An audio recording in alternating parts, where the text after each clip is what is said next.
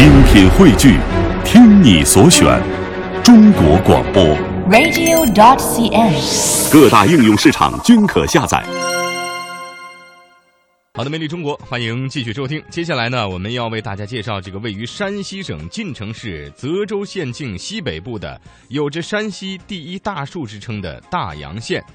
啊，这个大洋县当中呢，有一样既古老啊又普通，而且目前呢，在我们生活当中还非常见的这个非常能呃常见的一个工具哈，就是针嗯啊。，没错。那说针为什么会说到大洋呢？大洋啊，曾经是秦皇治县、汉主封侯、西晋设郡之治所，对是繁华一世的九州真都所在地。嗯，大洋镇呢，创自于明嘉靖年间，传统手艺制针的技艺在当时可是名扬全国。今天的节目，我们就去了解一下这种传统的制针技艺。哎，张喽！哎，打针喽！不要恶些老咱爹，大街抽动又满面，要去柜台金字边，招牌挂在门外边。小小的这首《卖针歌》出自山西省的大洋镇。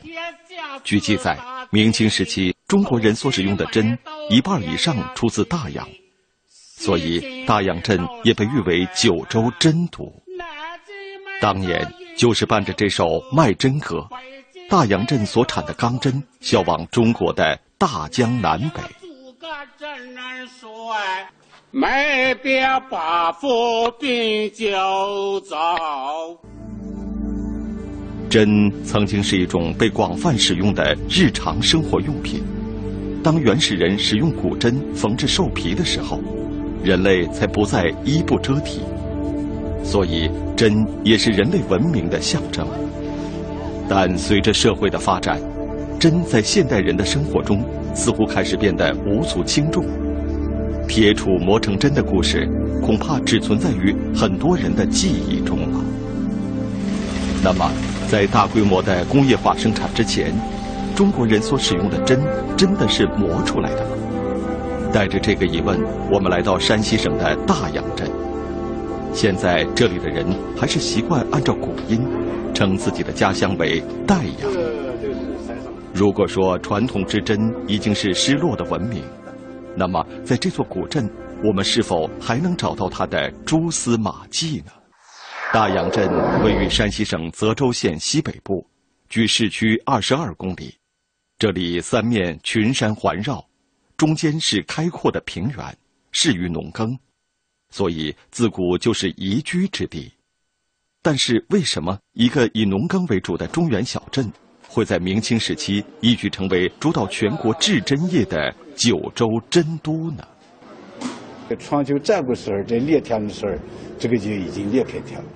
在隋朝的时候，他这儿呢有这个官府，设立呢有管理猎田的这个机构。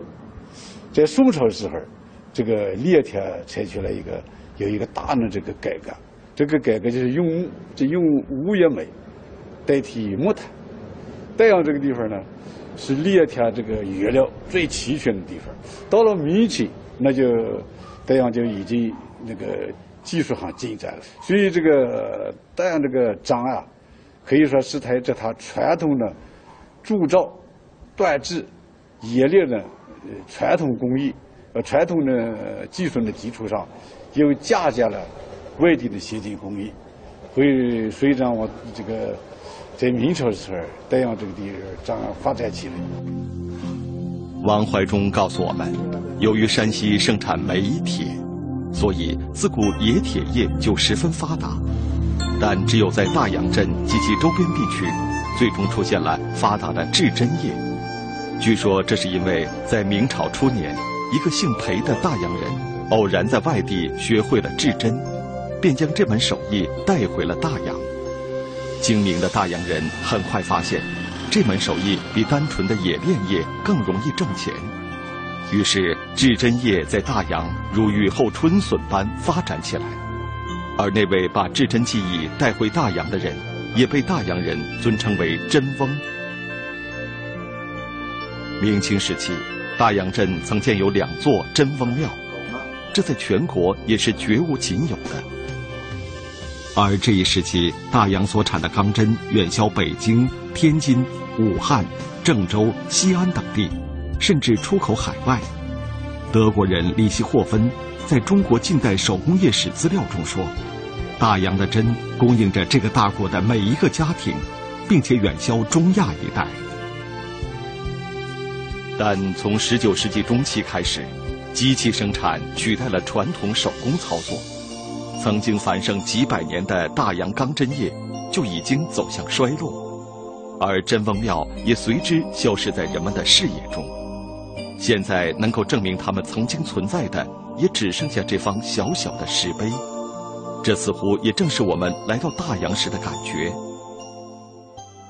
这略显老旧的街道，有些清冷的院落，似乎让人很难与那个曾经名噪一时的九州真都联系在一起。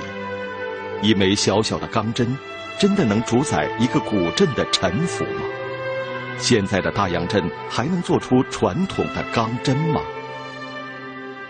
马文富是大洋镇西村的村委会主任，在他的带领下，我们来到一座老宅子。马文富告诉我们，这个院子的主人裴向南是大洋镇最有可能做出传统钢针的人。裴向南说：“尽管他家有几百年做针的传统，但实际上从他的父辈开始就已经不再做能够作为商品出售的针了。这些看似简陋的工具，大都有百年以上的历史。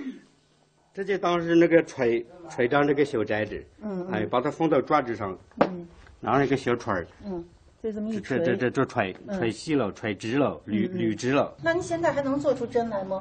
就用现在这些工具，还能做出原来的那种就传统的那种针吗？呃，也拿出锤，没有，可能没有原来那个工艺高了。嗯嗯，就大致能做出针的样子来。那个拿来了。好好，那咱们试试好吗？行行行行。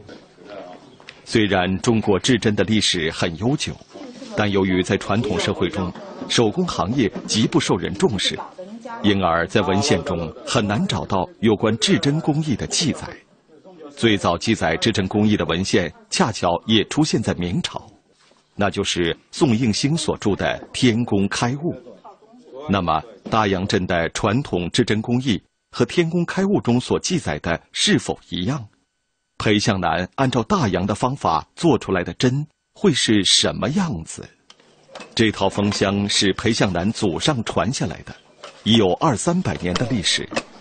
在大洋，其他做针的人家是很难看到的，因为早在六百年前的明朝，大洋镇的制针业其实已经有了明确的分工，从生铁到变成钢丝，都是由各个专业的作坊来完成。